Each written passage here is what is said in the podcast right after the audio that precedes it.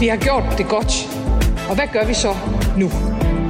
Kære venner, der er mange ting, vi gerne vil. Ønskelisten, og det gælder os alle sammen, jamen den er lang. Altså man må beslutte sig for, hvilket argument man har. Hvornår går vi i gang? Hvornår er nu? Så kom dog i arbejdstøjet. Ja, og her er vi trukket i arbejdstøjet til premieren på Mandat Radio 4's helt nye politiske magasin. Og det bliver besøg med en mand med en lang to-do-liste. Vi ved, det hedder Moderaterne, men hvordan skal det nu lige se ud? Øh, der skal skaffes økonomiske ressourcer, vi skal i gang med at planlægge valgkamp. Altså uha, uha, uha. Der, er mange, der er mange opgaver. Ja, Lars Løkke Rasmussen fik i dag de vælgererklæringer, der skal til for at stifte hans nye parti, Moderaterne. Men hvad vil han så? Det spørger vi ham om lige om lidt. Inger Støjberg vidner for tredje dag i streg i den historiske rigsretssag mod hende. Vi får direkte reportage med sidste nyt fra rigsretten. Og så skal vi også en tur i Kostallen. Det er en spændende tid. Jeg synes, landbruget hele taget er spændende. Det har jeg altid synes, men, men lige nu jeg synes jeg, det er lidt for spændende. Per Thomasen her er nemlig en af de landmænd, der lige nu er ved at få sin fremtid afgjort. Politikerne de kæmper for at blive enige om en grøn reform af landbruget, og det er ikke nemt. Vi zoomer ind på, hvad der egentlig er på spil for partierne. Jeg hedder Pernille Rudbæk. I studiet er også politisk redaktør Thomas Larsen. Velkommen til. Og vi starter med Man of the Day. Velkommen til dig, Lars Løkke Rasmussen. Mange tak. I morges, der tækkede der en breaking-nyhed ind om, at du nu er i hus med at indsamle vælgererklæringer nok til at kunne stifte dit nye parti, Moderaterne. Du må være en glad mand i dag. Jamen, det er skam også. Øh, det er jo helt fantastisk, fordi det er jo kommet på, på super kort tid. Altså, øh, min oprindelige plan var jo slet ikke, at vi skulle samle stiller ind nu, fordi vi har jo ikke et parti, og det får vi først efter kommunvalget. Og på mange måder synes jeg måske, det var sådan lidt skævt at bede danskerne om at få os på stemmesiden, når vi ikke findes endnu. Men så blev vi opmærksom på, at hvis ikke vi gjorde det, øh, og der pludselig kom et valg, så ville vi simpelthen være solgt for stanglerkris, så ville man ikke kunne nå det. Øh, og derfor gjorde jeg det for 14 dage siden, at jeg på Facebook skrev, øh, hvis I kender mig godt nok og har en fornemmelse af, hvad det går ud på, I, det er jo ikke en stemme på os. Det er en mulighed, vil I så ikke være så søde. Og det er der så 20.857 indtil videre, der har været, ikke? så det er jeg jo meget, meget øh, taknemmelig for. Ja, det er gået stærkt. Hvad, hvad siger det dig, at det er gået så stærkt, som det faktisk er? Jamen, det er jeg først og fremmest glad for, og, og det siger mig jo, at der er et eller andet øh, derude. Øh, det har jeg også haft på fornemmelsen, at der var. Der er i hvert fald nogen, der gerne vil give os en chance. Øh, det her projekt, som ligger i forlængelse af det, jeg sagde i valgkampen, nemlig, at jeg tror, at Danmark vil have bedre af, at store ansvarlige partier samarbejdede på en forpligtende måde, end det, jeg også selv har været en del af, at Danmark styres øh, enten af et stort blåt parti eller et stort rødt parti, som bliver afskrevet fra at gøre det, de egentlig gerne vil, fordi de hele tiden skal kigge til det yderste af deres eget parlamentariske grundlag. Ikke? Hvad enten det er de regeringer, jeg selv har siddet spidsen for, hvor der var nogen, der stillede ultimative krav om topskatteprocenter, øh, som gjorde, at vi ikke kunne komme igennem med rigtig meget god borgerlig liberal politik. Eller det er den anden vej rundt, hvor Mette Frederiksen jo oplever nu med hendes lille reformforslag, at der sidder nogen i enhedslisten og forsøger at forhindre hende i at, at lave noget, Danmark har brug for. Ikke? Øhm, og det er der mange danskere, øh, der et eller andet sted kan se sig selv i. Ikke? Vi lavede det politiske mødested den 8. januar. Der er 16.000 danskere, der har meldt sig ind, som hver onsdag har deltaget i webinarer. Så der er en eller anden resonans. Ikke? Mm. Hvad det så kan oversættes til, når vi bliver et parti og sådan noget, det er jo for tidligt at, øh, at spå om. Men nu har vi i hvert fald baseret en, en, en milepæl, øh, og derfor er jeg i dag en glad mand. Men jeg er samtidig også sådan lidt trykket på det personlige plan, fordi det jo på et eller andet punkt jo også er et endegyldigt farvel til det parti, jeg har været en del af, øh, siden jeg var 17 år. Mm. Så der er også sådan en vemodighed i det, øh, for jeg synes ikke, det var sjovt. Ikke længere skulle være medlem af det parti, der har givet mig alt, siden jeg øh, meldte mig ind som ung øh, gymnasieelev i, øh, i 2G. Ikke? Så vemodig om, at det er endegyldigt farvel til Venstre, men starten på noget nyt. Hvornår lander Moderaterne så som parti? Det gør vi efter kommunvalget. Øhm, og det sagde jeg allerede for året, fordi det vil simpelthen ikke være seriøst med få måneders aftræk at stille op øh, i 98 kommuner. Der er jo rigtig mange, der har henvendt sig øh, og sagt, Jeg sidder i byrådet for Venstre, Konservativ Folkeparti, det radikale Venstre, en borgerliste. Jeg er socialdemokrat. Jeg vil gerne stille op for dit parti. Men, men midt i at opbygge et parti og lave et landspolitisk program, og det er jo også landspolitisk, jeg synes, det er den største øh, udfordring med det her med fløjene. Kommunestyret fungerer jo sådan set meget fint. Vil det simpelthen ikke være altså seriøst at få en ordentlig dialog med de der mennesker, finde ud af, hvad er deres motiv? Øh, mm. Er de edle, eller er det en, som tænkte, at jeg skulle egentlig have været spidskandidat for de konservative, det blev så ikke, så vil jeg hellere tage chancen her. Så, så kommunevalget ligesom, bliver det ikke? Nej, det vurderede vi, at det, det kan ikke lade sig gøre. Og så synes jeg, jamen så er det bedre at vente og, og mm. ligesom respektere, at de næste måneder i virkeligheden handler om kommunestyret, og det er der, den politiske debat skal stå centralt. Og så tænker jeg, at det er også noget mærkeligt noget, hvis vi har et parti, man kan melde sig ind i, at man så ikke stiller op til det førstkommende valg, altså kommunevalget. Det vil også være mærkeligt, altså hvordan skulle vi styre, hvis, et, hvis, et, hvis, et, hvis en, der gerne vil stille op til et byråd et sted, melder sig ind i vores parti, repræsenterer de så partiet, eller repræsenterer den lokalliste, de stiller op på. Ikke? Så vi har valgt at sige, at det er efter kommunevalget. Efter kommunevalget. Og du siger, du har fået mange henvendelser allerede ude fra kommunerne. Hvad med landspolitisk? Er der også allerede nogen, der har banket på døren der? Jamen altså, vi føler os trygge ved, at vi er i stand til på den anden side af kommunevalget at præsentere et parti og også et, øh, et sæt kandidater. Kommer du til at præsentere nogen, vi allerede kender godt inden for Christiansborg? Det kommer an på, hvem du kender. Altså, men det, er ikke, det har jo ikke været en målsætning. Altså, det har, vi har valgt at gribe det lidt anderledes an, fordi jeg kunne også have gjort det, jeg er gået på strandhugs på Christiansborg, mm. og så kunne jeg måske stille mig op en gang i foråret og sige, her står jeg, og nu har jeg lukket en mere, og nu er vi to, og... men det vil jo ikke være en nybrud. Altså det, vi har forsøgt det er jo at se, kan man skabe det her fra bunden af, altså blomster skyder nedefra, ikke? Så vi har jo inviteret alle danskere ind, og de der 16.000 har meldt sig ind i politiske mødested, jamen de kommer forskellige steder fra, og det, der glæder mig allermest, det er, at rigtig mange, mange af dem kommer uden en politisk baggrund. Altså, hvis jeg skal give kvalificeret skud, så vil jeg tro, at halvdelen af dem, der har meldt sig ind på deres indmeldelse, kan man se, at de har haft et eller andet form for partipolitisk tilhørsforhold. Nogle af dem har siddet i byrådet, nogle har siddet i Folketinget, nogle sidder i Folketinget. Øh, det er fra Venstre, det konservative, liberale alliance, radikale Venstre, Socialdemokratiet typisk. Men, men mere end halvdelen, det er danskere, som aldrig har været med i et politisk parti. Og det er jo sådan set det, der var ambitionen. Altså, kan det lade sig gøre at skabe et engagement hos mennesker, som har et pragmatisk livssyn, som holder af det her land, som ikke synes, det skal revolutioneres i en rød eller en blå ideologisk retning, men som synes, det skal fungere.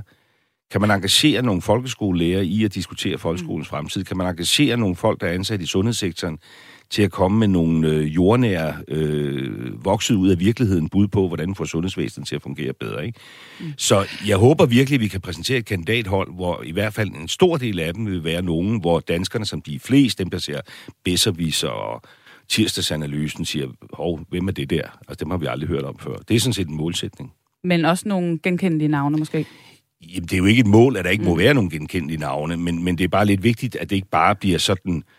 Man skal passe på med historiske referencer, ikke? Altså, så sidder vi fire, og nu er vi nye alliancer, og vi er noget helt nyt, og det var så alligevel ikke noget helt nyt, ikke? Okay. Nu er du godt på vej mod Christiansborg allerede, kan jeg også høre i, øh, i dine tanker, men i virkeligheden, der har du også været øh, væk fra borgen et stykke tid nu. Du har været ude at køre landevejene tynde i en campingvogn. Hvad gik det ud på? Jamen, det gik ud på, at jeg øh, er i gang med en ny bog, eller nu er jeg ikke i gang længere, fordi den gik i tryk her i forgårs, men der, der kommer en, øh, en bog her, cirka omkring efterårsferien, der hedder Ud af det blå, øh, og den, er, den har jeg skrevet med afsæt i, at jeg øh, trillede Danmark rundt øh, i små tre uger Hvorfor her det? i sommer. Ja, for, altså der er mange grunde til det. Den ene er, at jeg udgav sidste år øh, om de fleste og det meste, som var sådan et rendringsglimt, og jeg fandt skriveglæden ved det. Altså, jeg har jo været vant til at leve et liv i mange år, hvor øh, jeg har fået oplæg. Altså, når jeg skulle skrive en kronik, så er der nogen, der lavede et udkast. Hvis jeg skulle holde en tale, så er der nogen, der lavede et udkast.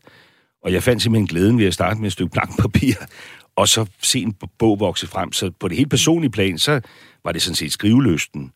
Så, Men munder den øh, ud i, i noget mere politisk? Jamen, det er en politisk bog. Ja. Altså, fordi den, den, den anden dimension i det er jo, at jeg synes jo altid, at jeg har været et omgængeligt menneske, men, men jeg har jo også levet under nogle vilkår, hvor jeg et eller andet sted har været spadet inde af en, øh, af en kalender, og, og i øvrigt også af petvagter i en periode, eller en rhododendronhæk op på Marienborg, ikke? Øh, og så synes jeg, det kunne være sjovt simpelthen at prøve bare at tage ud. Jeg har altid haft sådan en drøm om, fuldstændig latterlig drøm om, at det kunne være sjovt at sætte sig ned på hovedbanen med skæg og blå briller og en pose øl i en plastikpose. Inkognito, og så se, hvad der skete, ikke? Øh, det har jeg så ikke gjort her, fordi jeg er jo genkendelig, når jeg tager rundt. Men, men tanken har været, bare køre ud, og så opstår der ud af det blå, det er også derfor, det er jo en af grundene til, at bogen hedder Ud af det blå, så opstår det ud af blå nogle diskussioner. Altså, man kører ind på en resteplads for at købe en kop kaffe, så sidder der to øh, ægtepar, der er på vej i cirkusrevyen, og så siger de, hvad søren er det dig? Og så mm. får man en snak om sygeplejerske lønninger, eller om politik, øh, eller om, at det politik er blevet for personfixeret, eller at det er overskriftsformer, eller at fiskerikontrollen er for MC, eller, eller hvad det nu kan være. Ikke? Og det er jo sådan en tur, jeg har været rundt på, øh, og, øh, og har beskrevet. Og så har jeg selvfølgelig forsøgt også i et efterskrift at samle, efterskrift at samle lidt op på det, og, Ja, det, og, og det, tilkendegive en, en, en, en retning for Danmark, som jeg Og det er jo lidt den, på. vi er interesseret i, og som jeg tror, mange er interesseret i, nemlig lige præcis, hvad det er for nogle mærkesager, øh, du tager med dig ind i dit kommende parti. Mm. Er der noget øh, fra den her tur og de oplevelser, og den bog, der så kommer nu, som peger direkte ind i nogle markante sager, som bliver vigtige for moderaterne? Ja, det er der. Og kan du løfte sløret for, hvad det kunne være for nogen, hvis du bare skulle nævne tre? Nej, ja, det kunne jeg jo godt. Men altså, du har skrevet en bog, og den kommer her øh, om, om, om, om, om, om få uger, ikke? Og jeg synes også, at jeg udtømmer ligesom formålet med det, hvis jeg så bare sidder og trækker en eller anden konklusion mm. frem og siger, at derfor har vi et forslag om det der hint, ikke? Fordi tanken med det var jo egentlig at se øh, ting, jeg selv har gået og overvejet. Altså, er der, er der klangbund for det derude? Mm. Øhm, noget af det, der slår mig bare for at nævne et par ting, er jo, at, at vi lever i et fantastisk land med et enormt finmasket sikkerhedsnet, og så er der alligevel nogen, der falder igennem. Mm. Og når man kører ned på Handtorvet og parkerer sin bil i den hvide kødby, så øh, er der noget, der hedder H17 og H15, der ligger 30 meter fra hinanden. Det ene, det er en hipster øh, bar, og det andet, det er et, øh, et, øh, et, øh, et, øh, et narkosted, ikke? Mm. Øhm, og det er måske det stærkeste spejlbillede på nogle af kløfterne i vores samfund, at man sidder og drikker Aperol Spritz det ene sted, og 30 meter derfra, der sidder folk og, og, øh, og ryger crack, ikke? Ja. Øhm, og det er jo enormt spændende også at tale med de mennesker der om, hvad er det for et liv, de har, og hvordan navigerer de rundt i det her velfærdssamfund, og kunne vi gøre det på en helt anderledes måde, ikke? Bare for at give et eksempel på noget, der sætter tanker i gang. Så der bliver i hvert fald noget på det sociale og det økonomiske, kan jeg, kan jeg sådan øh, tyde ud af, Ja, det af gør de der. ting, du har bidt mærke i der. Det har jeg bidt meget mærke. Ja. i. En anden ting, jeg har bidt meget mærke i, men altså, det er jo ikke sådan...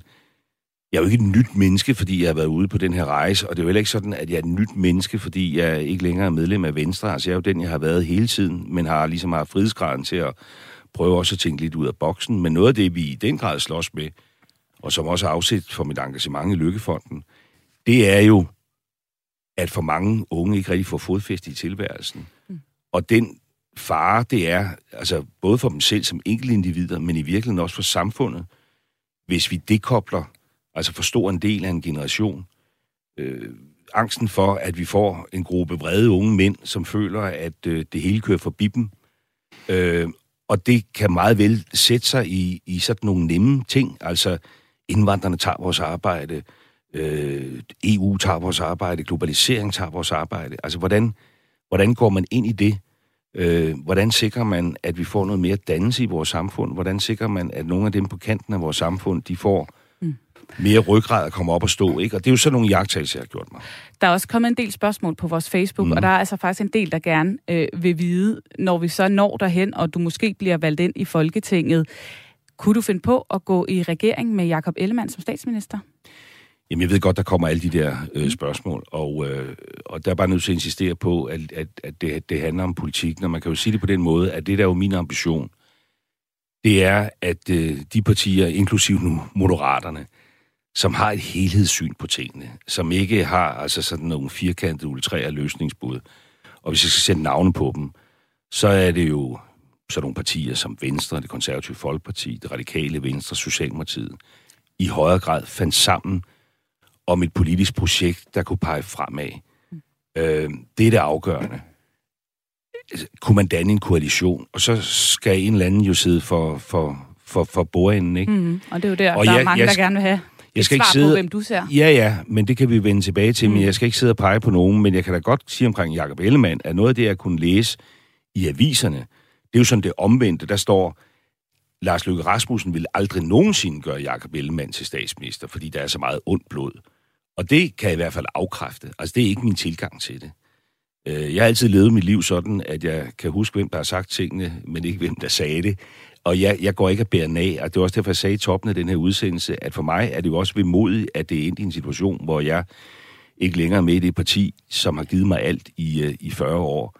Og det kan ikke, altså det vil jeg aldrig nogensinde drømme om at oversætte til sådan en eller anden hævntogt. Og nu går det i hvert fald ud på, at hvis der er en, der ikke skal være statsminister, så, så, så, så er det en venstremand. Altså det er slet ikke min tænkning. Men kunne, det blive en, kunne du pege på en socialdemokratisk øh, øh, hvad hedder det, statsminister? Jeg synes, det er svært, øh, sådan som det ser ud nu. Altså, øh, meget er jo gået, som jeg frygtede. Der var en grund til at række en hånd ud over midten. Nu har vi en socialdemokratisk etpartiregering, som er den mest egenrådige regering, vi har set i Danmarks historie. Mm. Så... Som er i gang med at øh, politisere vores øh, centraladministration. Jeg kender snart ikke den eneste departementchef mere. De er næsten skiftet ud alle sammen. Jeg er dybt bekymret som øh, har taget altså jerngreb under coronatiden, øh, taget ud og snakke med de unge om, hvordan de ser på det.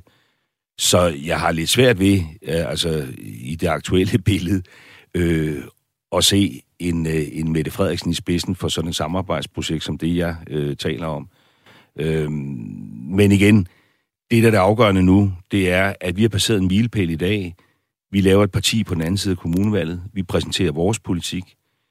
Vi har en appel om øh, til danskerne om, kan vi komme ind og få mandater til, at vi kunne være et kit mellem nogle ansvarlige partier, som så frigøres fra altså at være i lommen på den yderste venstrefløj i den økonomiske politik, eller i lommen på den yderste højrefløj i øh, udlændingepolitikken. Det er sådan set vores øh, mission. Jeg kan fornemme, at vi ikke lige får dig til at sige, at det, det bliver øh, Mette Frederiksen eller Jakob Ellemann eller måske Søren Pape Poulsen øh, lige i dag. Øh, vi kunne også godt lige tænke os at nå at vende nogle øh, aktuelle sager, øh, fordi at det er jo sådan, at vi lidt senere skal direkte igennem til, til, til rigsretten. Øh, Øh, og Thomas, der ved jeg, at du har været lidt i arkiverne og set på, hvordan det var dengang, at øh, Folketinget de, øh, de øh, stemte Inger Støjberg i rigsretten. Jamen, det er jo interessant. Altså, den sag, den kører jo nu altså for fulde gardiner, og det er jo en øh, historisk øh, sag, øh, hvor øh, Inger Støjberg jo altså nu øh, sidder på anklagebænk. Men det, der er jo rigtig interessant, Lars Løkke Rasmussen, det var, at du var stærkt, stærkt skeptisk. Du var faktisk imod, at man, øh, at man nedsatte rigsretten. Og når nu, nu du har set på, øh, på starten her af den, hvordan vurderer du det så? Altså, holder du fast ved den vurdering, du havde dengang, eller har du skiftet mening? Nej, jeg holder fast ved den vurdering. Jeg stemte imod rigsretten og holdt også et indlæg i, øh, i Folketinget for Folketingets talerson om min bevæggrunde. Og der var i virkeligheden to.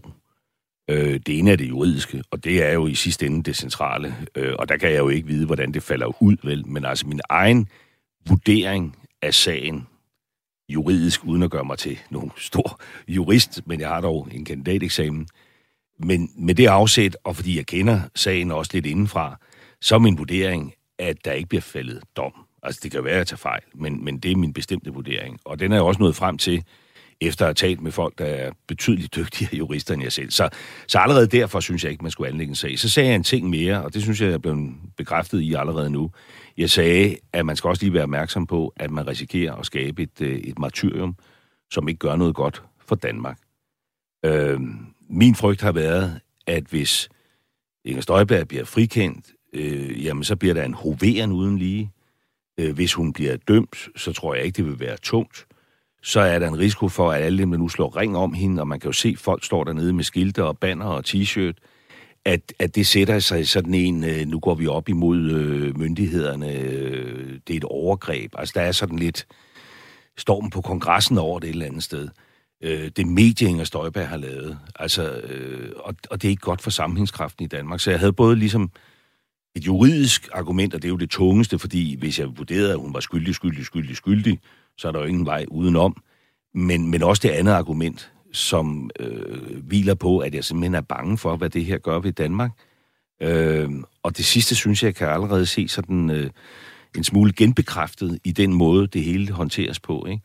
Med en, en domstol, der kører efter spillereglerne, og man kan selvfølgelig gå derned, og der er fri adgang, men man kan ikke transmittere og så en Inger Støjberg, der på kanten af det hele øh, laver et, øh, slags politisk show. Ikke? Det er jeg lidt bekymret over. Men hvis hun klarer sig igennem uden de store skrammer, så er der vel også lagt op til et øh, ret stort og solidt comeback. Er det ikke din vurdering? Jamen, det tror jeg sådan set, der er uanset hvad. Ja. Øh, fordi der er jo den her kamp, det kan man jo se på den der hjemmeside, Inger.dk, eller hvad det nu hedder, på at politisere det her. Ikke? Altså, jeg har aldrig nogensinde brugt ordet barnebrudskommission. Det er der andre, der har gjort. Øh, også fremtrædende folk i de partier, jeg var medlem af indtil årsskift. Jeg har aldrig brugt det. Jeg har ligesom fra starten af respekteret, at det her handler ikke om barnebrud. Det her handler om forvaltningsret. Det handler om, om man spiller efter reglerne eller ej. Øh, men, men Inger er jo godt på vej til at få det til at handle om noget andet. Øh, nemlig altså udlændingepolitik og indvandringspolitik. Og, og, og, og det gør ikke noget godt ved os. Altså en af grundene til, at jeg sidder her øh, på vej med et nyt parti, det er jo, at jeg synes, at udlændingepolitikken har fået en tonalitet, som ikke gør noget godt for de åbenlyse udfordringer, vi fortsat har med integration. Ikke? Og der har vi ikke brug for hadtale og øh, sort-hvide øh, verdensbilleder. Og, og det er jo det, der på en eller anden måde manes frem i skyggen af den her rigsretssag. Og Lars Lykke, med den øh, diagnose, så når vi simpelthen ikke mere, men, øh, men, men tak for besøget og øh, god arbejdsløst med det hele frem mod et folketingsvalg, hvornår det så end måtte komme. Tak for det. For mig skal der bare lyde et ønske om at række hånden frem. Så venner, vi har meget, vi kan løse sammen. I politiske symboler og i kommunikationsstrategier frem for øh, reelt indhold. Du lytter til Mandat på Radio 4, hvor vi altså netop har haft besøg af Lars Lykke Rasmussen og hørt lidt om hans planer for det kommende Moderaterne. Lidt senere skal vi altså også forbi rigsretssagen, som vi også lige nåede at vende, og vi skal snakke med en landmand om de skæbnesvangre landbrugsforhandlinger. Jeg hedder Pernille Rudbæk, og ved siden af mig står politisk redaktør her på kanalen Thomas Larsen. Og nu vil vi gerne invitere alle jer lyttere helt med indenfor i den politiske klub. For det er jo sådan med politiske historier og sager, at nogle sager bliver dækket ned til mindste detalje på alle kanaler. Jeg kunne for eksempel nævne rigsretssagen mod Støjberg. Og så er der andre sager, vi kun hører ganske lidt eller slet intet om. Med andre ord, noget taler vi måske for meget om, og andet taler vi for lidt om. Og det vil vi rigtig gerne høre dit bud på. Skriv det ind til os på en sms på 1424 og start med R4. Og Thomas, vi har også efterlyst lidt bud på øh, Radio 4's Facebook-side, og der er blandt andet kommet den her. Mette Thomsen, hun skriver, det kommende kommunalvalg. Hvad vil de forskellige partier? Der er jo kun et par måneder til. Jeg kan opfordre til at væbne os med en lille smule tålmodighed, fordi jeg er stensikker på, at medierne de er i fuld gang, og det gælder også også med at forberede sig på en intensiv dækning af kommunalvalgkampet. Og det, man skal være opmærksom på, det er, at ud over alle de spændende og vigtige lokale sager, der kommer frem, så er det jo også et valg, der kommer til at få altså stor betydning for det landspolitiske. Der er flere partier, der nærmer sig det her valg virkelig med, med bæven og angst. Altså DF for eksempel, de er i dyb krise. Det her valg kan gå hen og få meget stor betydning for dem, bare for at nævne et eksempel. Og vi vil som sagt gerne høre endnu flere bud på, hvilke politiske sager eller emner, som du synes, vi ikke taler nok om. Send os din sms på 1424, start med R4, og så samler vi op senere i programmet.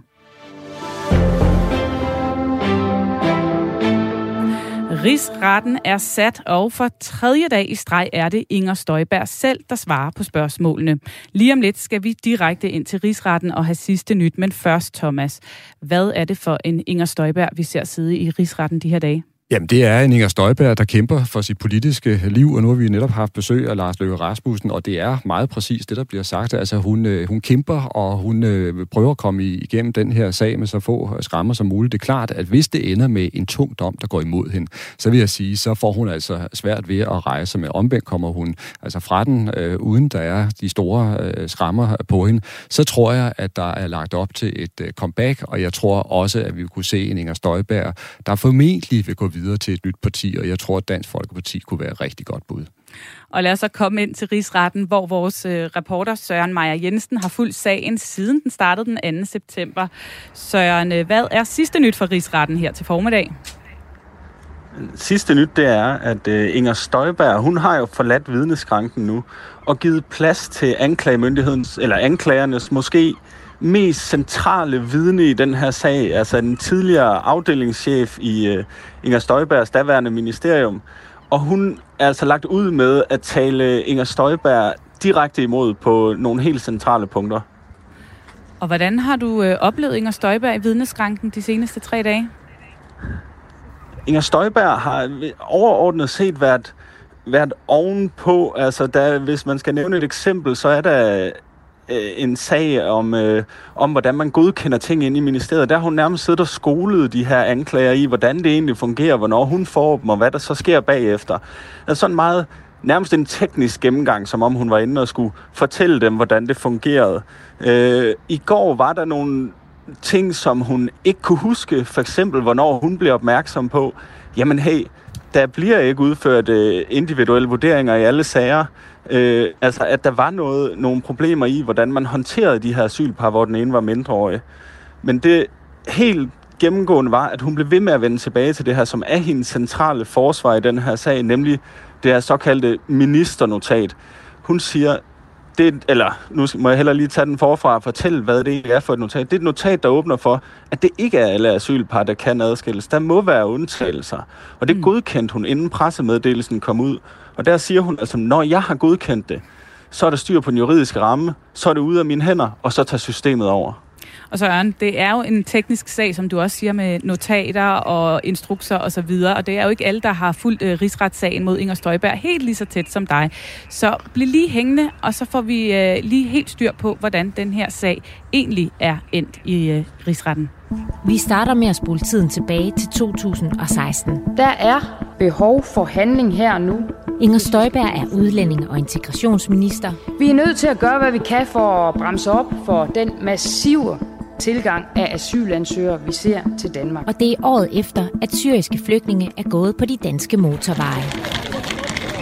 På de danske asylcentre ankommer også par, hvor pigen er mindreårig. Den 10. februar sender Inger Støjberg og hendes ministerie en pressemeddelelse ud, hvor der står, at alle disse asylpar skal skilles ad og indkvarteres på hver deres asylcenter. Pressemeddelelsen bliver efterfølgende en instruks, som Inger Støjberg gentager over for Folketinget. Men ifølge dansk lov og internationale konventioner er det ulovligt at adskille par uden undtagelser og individuel sagsbehandling.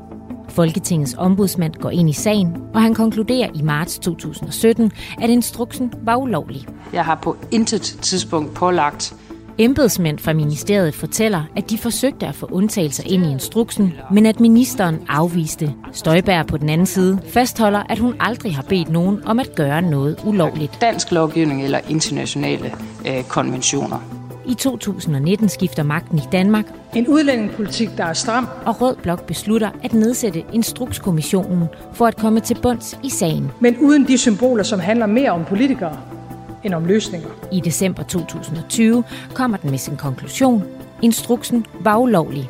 Der er nogle voldsomme anklager, som hænger over først og fremmest Inger Støjberg. Og foran DR og TV2 kommer Støjbergs egen formand med den afgørende melding. Og derfor støtter Venstre nedsættelsen af en rigsret og den 29. december må hun gå af som næstformand. I dag skal øh, alle folketingsmedlemmer hver især agere anklagemyndighed. I januar i år stemmer et flertal i Folketinget så for, at der skal rejses en rigsretssag mod Inger Støjberg. Den politiske beslutning er truffet af et stort flertal. Deriblandt hendes eget parti. Og de mener, at de er skyldige. Ja, Søren, øh, her øh, tre dage med øh, efter Inger Støjberg har været i vidneskranken ganske kort. Øh, hvad er det for nogle fortællinger, øh, forsvaren forsøger at få frem, og hvad er det, anklageren forsøger at få frem? Altså, hvis vi skal øh, starte med, med, med forsvarene, så kan vi ligesom samle den her op med ministernotatet. Men det er, når der er styr på det her ministernotat, Inger Støjberg har godkendt det og skrevet under, så er der styr på den juridiske ramme, der er styr på ordningen. Og på den anden side, måske endda lige så vigtigt, så siger de, at den her pressemeddelelse, det var altså ikke en instruks, det er ikke en instruks, det er et kommunikationsværktøj. Fordi når øh, Inger Støjberg har godkendt ministernotatet, så har hun også godkendt undtagelser. Men det behøves man ikke skrive en pressemeddelelse, fordi den skal ikke være udtømmende. Det er ikke et juridisk dokument, det er en måde at få sin politik ud over rampen på. Og, øh, og hvis du skal se lidt frem, hvad, hvad, hvad venter der så her de øh, kommende dage? Hvis, hvis jeg helt øh, kort, altså, så kan man også sige, at altså, anklagerne her i sagen, de baserer jo, øh, hvad hedder det, deres anklage på de mange bilag, der i sagen. Der har været bekymrede embedsmænd, som har skrevet frem og tilbage og rejst flag over for hinanden. Og de embedsmænd, de skal jo ind og vidne nu og sætte det her ind i kontekst. Fortæl, hvordan det var inde i ministeriet. Hvilke drøftelser var der? Var det noget, der kom øh, hen til Inger Støjberg? Altså, de skal jo bevise, at hun iværksatte og fastholdt en ulovlig praksis. Øh, og de skal bevise, at pressemeddelelsen var en instruks, at ministernotatet ikke var gældende. Og Inger Støjberg, hun fastholdt det velvidende, at det var ulovligt. Og i forhold til de kommende dage, jamen det er jo bare vidner. Fordi indtil videre har vi fået fremlagt de mange bilag i sagen. Vi har hørt Inger Støjbergs forsvar. Så nu skal vi høre Lykke Sørensen, det her centrale vidne, og hun taler altså direkte imod Inger Støjbergs forsvar. Hun siger, at det her ministernotat, det spillede ikke nogen rolle overhovedet. Der er sat to og en halv dag af til hende. Efterfølgende så skal vi høre fra den daværende departementschef, Inger Støjbergs daværende særlige rådgiver, Mark Thorsen, pressechefen inde i ministeriet, og en lang øh, række andre vidner skal også ind og give forklaring for ligesom at belyse den her sag fra ny. Tak skal du have, Søren Maj Jensen, journalist her på Radio 4, altså med direkte fra Rigsretten. Thomas, øh, altså halvanden uge inde i rigsretssagen mod Inger Støjberg, og det er jo altså en rigsretssag, som kommer både efter Folketingets ombudsmand har udtalt kritik af hende. Efterfølgende har en instrukskommission fastslået, at instruksen var ulovlig. Helt kort her til sidst, er den her rigsretssag mere eller mindre givet på forhånd? Nej, det er den ikke. Nu skal jeg ikke gøre mig til at være juridisk ekspert, for det er jeg ikke. Men det, man skal forstå, det er, at rigsretten er altså en helt anden ting.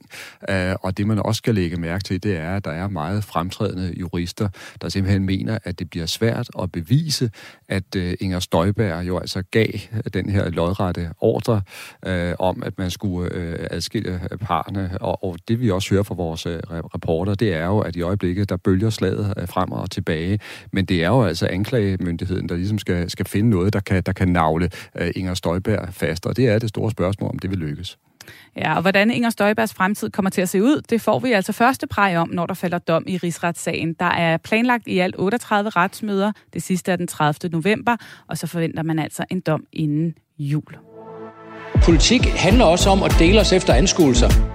Det var lige præcis det, jeg ønskede er vi klar til at gå hele vejen sammen, hvis vi kan blive enige? Hvad har vi talt for meget om, og hvad har vi talt for lidt om, når det kommer til dansk politik? Det har vi spurgt jer lyttere om. Og øh, vi snupper lige endnu et godt bud inden fra vores Facebook-side. Her skriver Claus Samson, banderne i storbyerne, Thomas. Det er jo rigtigt nok, det er noget tid siden, vi har hørt til bandeproblematikkerne. Jeg tror, at det kommer igen. Det kan være, at det kommer allerede ved den kommunale valgkamp, eller også så kommer det senere. Men jeg tror faktisk, at det kan blive en del af den kommunale valgkamp, det der handler om trygheden i gaderne. Og man kan i virkeligheden se, det popper op, fordi hvis man sådan nærlæser øh, medierne og ser også på alle lokale viserne, så er der rigtig mange episoder, incidenter med vold, øh, overfald. Øh, der bliver også skudt rundt omkring. Og det er jo selvfølgelig noget, som borgerne tæt på registrerer og bliver utrygge dække over. Vi kan også se rundt om i nogle enkelte kommuner, der begynder man lige nu at overveje, jamen skal man begynde at lave en form for private vagtværn? Skal man sætte ind i forhold til togstationerne osv.? Jeg ser det som et udtryk for, at i løbet af kort tid, så får vi en stor debat om, altså hvordan sætter man effektivt ind over for, for banderne og nogle af de øh, unge mænd, der driver rundt altså i bybilledet og skaber uro. Vi får se, om du får ret, Thomas. Du øh, lytter til Mandat på Radio 4, og øh, i studiet er jeg, Pernille Rødbæk, og jeg har altså helt frem til klokken 12 sammen med politisk redaktør Thomas Larsen. Hvordan bliver landbruget mere klimavenligt? Ja, det er mildt sagt svært for politikerne at blive enige om. Efter mere end 60 møder er det nemlig endnu ikke lykkedes dem at lande en aftale om en ny landbrugsreform. Thomas, hvad er status på de her forhandlinger her nu? Jamen, selvom de mødes, og det gør de jo, så er der stadigvæk tale om en øh, stillingskrig eller en nervekrig, og det, der er sådan det helt store øh, uenighedspunkt, det er simpelthen øh, pengene. Altså, hvor øh, Blå Blok, de insisterer på, at hvis landbrug og fødevare øh, erhvervet skal igennem den her meget store grønne omstilling og transformation, så skal der følge penge med.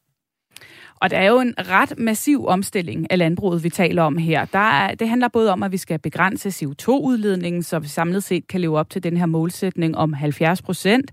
Så handler det også om at leve op til et rammedirektiv fra EU om at begrænse kvælstofudledning i vandløbene. Og dertil kommer der jo helt den økonomiske del med de her tusindvis af arbejdspladser, der er i spil i landbruget, slagterier, på mejerier osv. Lige om lidt, så dykker vi lige meget mere ned i, hvad der er på spil for de enkelte partier. Men lad os allerførst lige tage en tur i kostanden, hvor sådan en reform er helt afgørende for fremtiden. Jeg har nemlig besøgt Per Thomasen, som er økologisk mælkeproducent i Store Karleby på Sjælland. Vi har 220 mælkekøer og driver cirka 400 hektar. Og når du går rundt herude de her dage, flyver tankerne så lidt mod Christiansborg en gang imellem?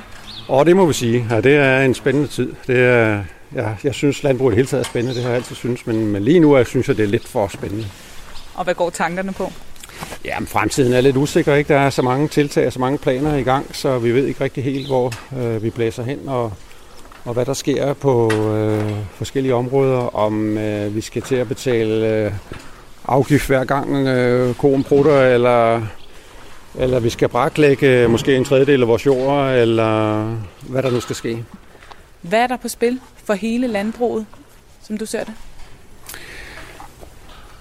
Altså, der er meget på spil. Øh, der er rigtig mange øh, landbrug, som måske ikke har vanvittig god økonomi, og det skal ikke presses ret meget på maven, for at øh, de ikke kan køre videre, ikke? Og, så, og så vil det betyde lukninger og, og også mange mangel på arbejdspladser i, i følgevirksomheden. Ikke? Der er jo både slagterier og mejerier, som har rigtig mange ansatte. Der er jo nogle landmænd, der er ude og sige, at det her det kan betyde afvikling i stedet for udvikling. Er det der, du står, hvor du tænker, afhængig af, hvor det her det lander, så er det ikke sikkert, at du kan køre videre, eller tænker du, det skal nok gå? Ej, jeg er sådan rimelig positiv, så jeg tænker, på en eller anden måde, så går det nok, men det kan da være, at det bliver knap så sjovt, ikke? og det kan da også være, at... Altså, jeg, jeg bryder mig ikke om at arbejde på øh, min bedrift, hvis, hvis øh, det bliver sådan en nedslidningsstrategi. Det er sjovere stadigvæk at udvikle og, men der er jo rigtig mange, som synes, at landbruget slet ikke bidrager nok, og at landbruget jo virkelig står for en af, de største klimabelastninger herhjemme på dansk jord. Og hvis vi på nogen måde skal komme i mål med den her målsætning om at reducere med 70 procent, så bliver landbruget virkelig nødt til at, at spytte pulje nu. Men det kan også godt være, det er rigtigt. Det skal jeg ikke, øh, jeg er ikke regndreng, så det, men det er, det er muligvis rigtigt. Men jeg siger bare, det nytter jo ikke noget at lukke ned i Danmark og så købe bøffen fra Brasilien. Altså, klimaet det hænger sammen, og det, og det kommer her på alligevel. Jeg tror ikke på, at det gavner klimaet overhovedet, hvis man fjerner for eksempel halvdelen af køerne i Danmark. Altså, vi har verdens mest klimaeffektive landbrug. Men er du som landmand klar til at gå ind i klimakampen og klar til at gøre øh, alt, hvad du overhovedet kan for at bidrage til, at øh, vi får gjort noget ved vores CO2-udledning og ved kvælstofudledning i vandløbene? Ja, det vil jeg sige, vi er. Vi, vi arbejder på højtryk, og de folk, øh, som er ansat øh, i Landbrug Fødevare, så ikke de knokler dag og nat, han har sagt, for at, at udvikle øh, de muligheder, der, der nu kan komme i spil. Ikke? Men, men, øh, men, men det kommer ikke over en nat. Det gør det bare ikke. Lige nu der øh, har de jo holdt over 60 møder nærmest, øh, og de er stadig ikke blevet enige. Om vi kan ikke rigtig gennemskue, hvor det hele lander hen. Hvordan vil du have det med en øh, landbrugsreform, der er landet mellem øh, regeringen og venstrefløjen? Uh, det ville jeg være ked af. Jeg kunne meget godt tænke mig en bred aftale, sådan, så, så øh, rammerne for landbruget bliver lidt øh, længere. Det nytter jo ikke noget, at øh, man skifter politik hver fjerde år, hvis der skulle komme en blå regering på et tidspunkt, så, og tingene så skulle laves om. Altså man kan simpelthen ikke investere penge og låne på 30 år i lån og lave byggerier og indsatser i stallene med så kort horisont. Ikke? Så en bred aftale, det er bare rigtig, rigtig vigtigt. Ja, Thomas. Per Thomasen her, han håber altså på en bred aftale over midten. Får han det? Det er jo 10.000 kroner spørgsmålet, som alle ønsker at finde svaret på. Altså, det er ekstremt svært at, at, at, at spore, når man ser på situationen på Christiansborg lige nu. Men det, der er i virkeligheden er det allermest interessante, det er, at når vi hører den her appel fra, fra landmanden, så kan man være stensikker på, at han taler altså på vegne af et helt erhverv her, et meget stort øh, erhverv, fordi de ønsker i den grad at kende deres rammer øh, og kende øh, til, hvordan de skal investere i de kommende år for at klare hele den grønne transformation. Så det er altså øh, noget, som man sidder og, og, og følger med, med bæven. Det gør man virkelig også i den store interesseorganisation Landbrug og Fødevare. Det ved jeg, altså, hvad der kommer til at ske på Christiansborg. Jeg mener stadigvæk, hvis jeg skal våge pelsen her, at der er mest, der taler for, at man når frem til en aftale, også en aftale over midten. Og det er simpelthen, fordi regeringen og også de centrale partier i Blå Blok, de ved godt, at det her erhverv, de har brug for nogle pejlemærker, nogle sigtepunkter, som de kan, de kan køre efter. Men lad os alligevel lige prøve at kigge ud mod støttepartierne, for de har jo virkelig udtalt øh, kras kritik af det udspil, der kom fra Blå Blok. Øh, både Enhedslisten, SF og Radikale har jo nærmest ønsket øh, Blå Blok helt ude af forhandlingerne nu. Kunne regeringen rent faktisk lave en reform udelukkende med støttepartierne? Ja, rent parlamentarisk, så vil regeringen kunne gøre det, og der er heller ingen tvivl om, at netop altså, øh, flere venstrefløjspartier, de er klar til at gøre det, altså på stedet simpelthen, og vil mene, at det vil være den bedste aftale, fordi det vil være den grønneste af aftale efter deres mening, der kunne landes på den måde. Jeg er omvendt også lige så sikker på, at for Mette Frederiksen, der vil det her være et nederlag, fordi hun har igen og igen fortalt offentligheden, at det er muligt at få den grønne omstilling til at gå hånd i hånd med bevarelse af job og skabelsen af nye job. Og derfor, hvis hun kommer til at lave en smal aftale, aftale, som kan være rigtig grøn og god for miljøet og for klimaet, men som skader arbejdspladserne, så er det altså ikke en drømmesituation for hende, mildt sagt. Og lad os lige prøve sådan at hoppe helt op i helikopteren og se de her forhandlinger i et lidt større perspektiv. Hvad er det egentlig for en øvelse, som regeringen er ude i her? Jamen, hvis vi går helt oppe i de øvre luftlag, så vil jeg sige, at vi i virkeligheden ser direkte ind i, i sandhedens øjeblik. Fordi nu har politikerne hen over nogle år talt hele den grønne dagsorden op, og den er også ekstremt vigtig for rigtig mange vælgere. Det er vigtigt at få gjort noget ved klimaforandringerne. Øh, men nu begynder det pludselig at blive svært, for nu skal man altså gennemføre det i praksis. Og så skal man netop også vise, at man kan lave den grønne omstilling, uden at det kommer til at skade vigtige erhverv. Og når vi snakker om landbrugs- og fødevare, fødevaresektoren, så er det, der kan gøre rigtig ondt, det er jo, at flere, flere af de her job, de befinder sig altså rundt om i Danmark, hvor der ikke er for mange job i forvejen, og det ved politikerne på Christiansborg selvfølgelig godt.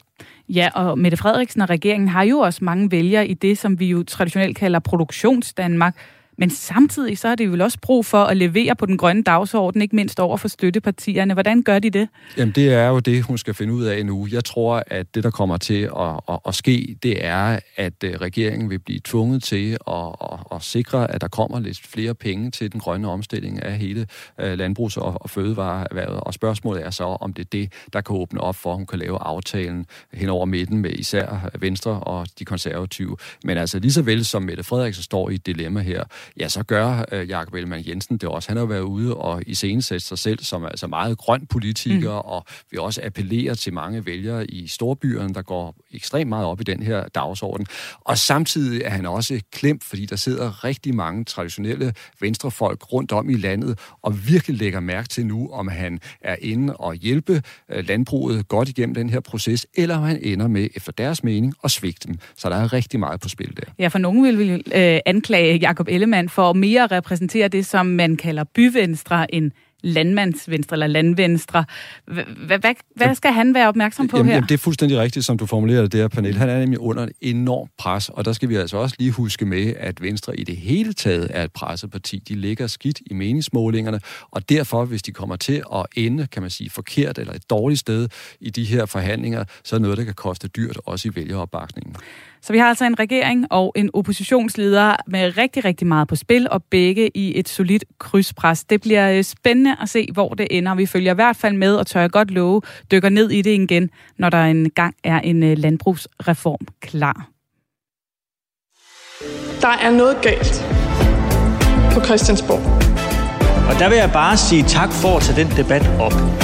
Nu skal vi finde den politiske vilje til forandring. Politik er jo ikke bare noget, der foregår på tv og i de store aviser. En hver politiker med respekt for sig selv har for længst lært at tage en selfie og formulere sin holdning på øh, 140 Twitter-tegn. Og derfor skal vi også lige kaste et blik på ugen i dansk politik, sådan som den tog sig ud på de sociale medier. Og til at hjælpe os med det, der har vi fået besøg af dig, Markus Stolse. Tak for det, jeg måtte komme. Du er kommunikationsrådgiver, og frem for alt så er du kæmpe nørd i øh, politik på sociale medier, og så har du sagt ja til hver uge at komme forbi og gøre os alle sammen klogere på, hvordan dansk politik har udspillet sig på Facebook, Instagram, Twitter og det hele. Øh, hvad har du taget med til os i dag?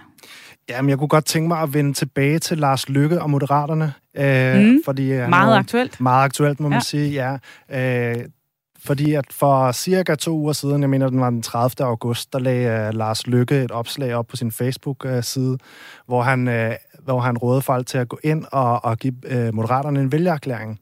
Uh, samme dag, altså nærmest samme tid, som han lagde den Facebook-opdatering op, uh, der gik serveren i Indrigsministeriet simpelthen ned.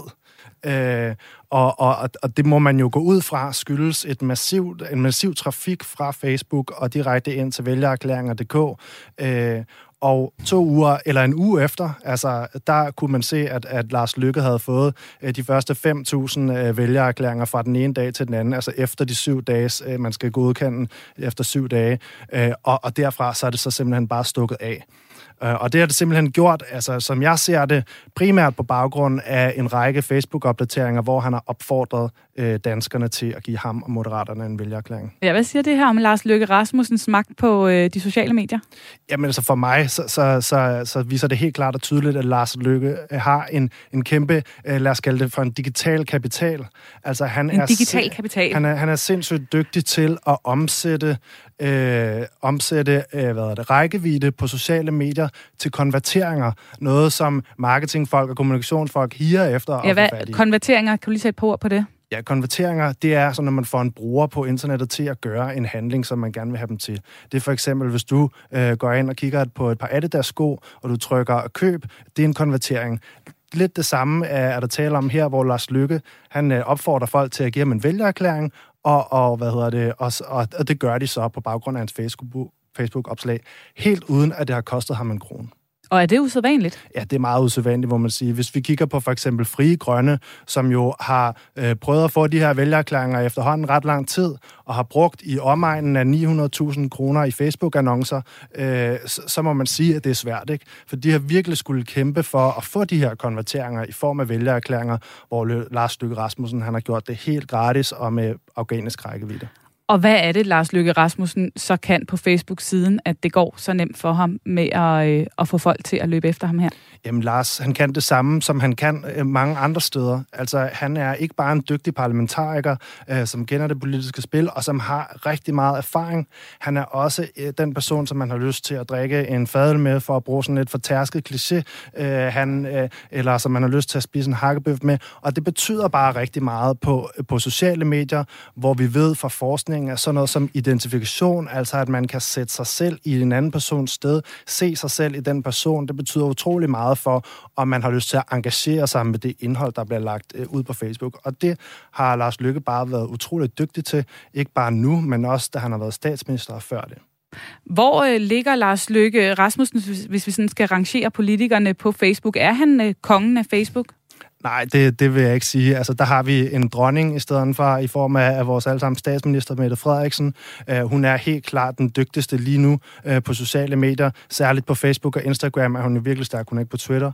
Uh, men hun er, hun er sindssygt dygtig og, og klart den, der, en af dem, der får mest engagement. Derudover så er der, så er der sådan nogle typer som Pernille Vermund og Inger Støjberg selvfølgelig. Men Lars Lykke, han ligger helt klart i, i top 10. Og hvor meget politisk magt ligger der reelt i at have den store gennemslagskraft på Facebook og i øvrigt alle de andre sociale medier? Jamen, jeg synes jo, det her med vælgererklæringerne er et rigtig godt eksempel på, at sociale medier og at man har magt på sociale medier også giver politisk magt. Fordi hvis han ikke var så god og havde så stor digital kapital, så ville han ikke have fået de vælgererklæringer så hurtigt. Tak for det lille overblik, Markus. Vi glæder os til at følge mere med i øh, politikernes liv på de sociale medier fremadrettet.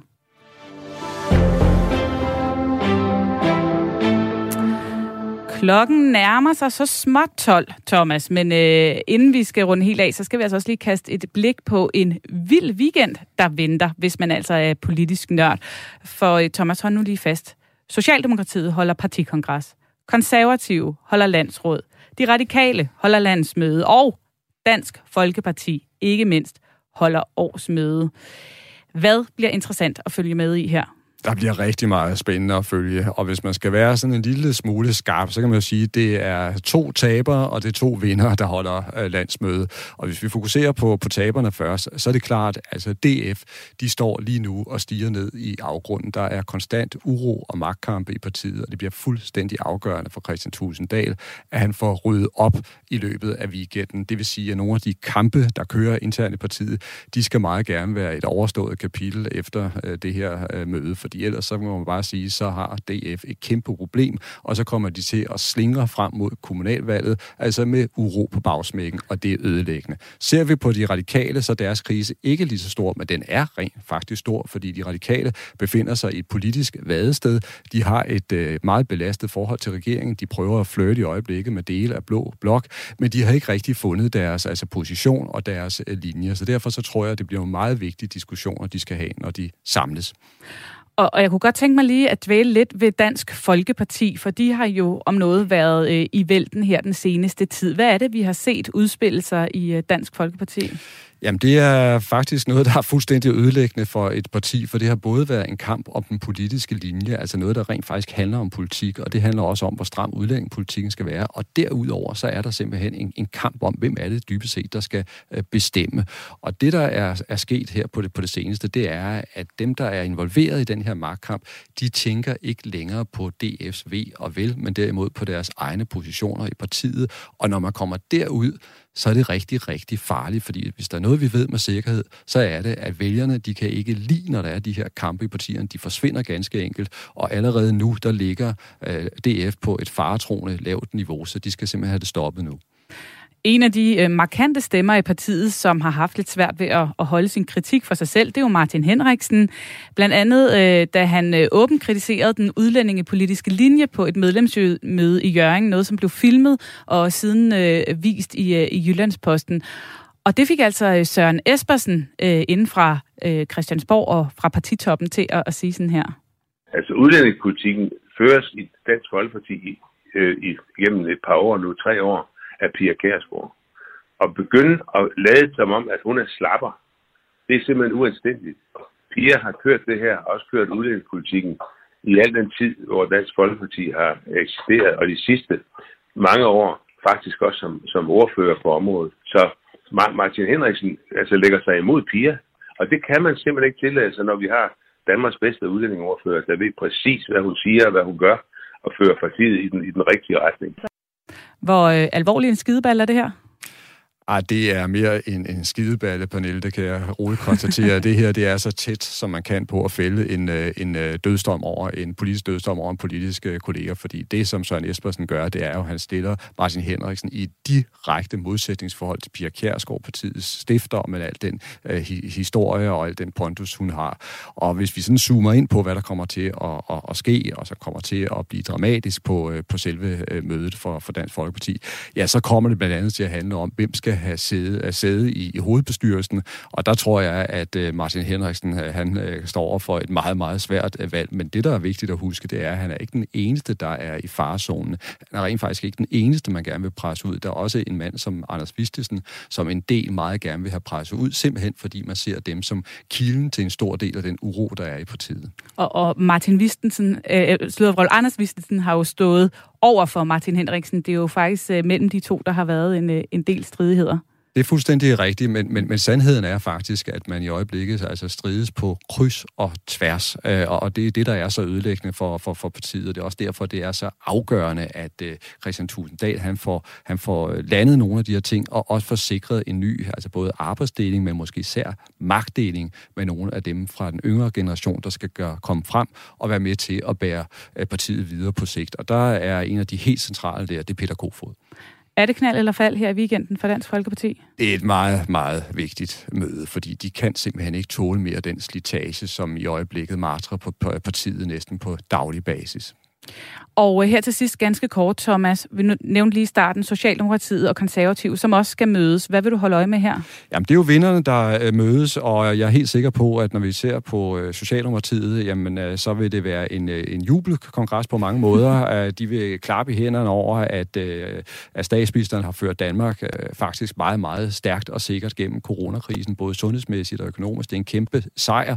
Men det er jo også klart nu, at coronakrisen, altså kan vi heldigvis snart se i bagspejlet, for alvor. Og dermed er det også en ny og mere kompleks politisk virkelighed, som Mette Frederiksen står på, hvor der også venter en række meget svære, tunge forhandlinger, vi har talt om forhandlinger om landbruget her nu, ikke? men der er også andre øh, på hendes spor, der er svære. Og hvis vi så kigger på øh, de konservative, som er også en af, af vinderne, ja, så vil de fejre, at partiet står øh, rigtig stærkt. Men de har også grund til en lille smule bekymring, fordi på det seneste, der er Venstre rent faktisk begyndt at indhente dem. Og det var alt, hvad vi nåede i mandat den her øh, onsdag. Vi er tilbage næste uge igen.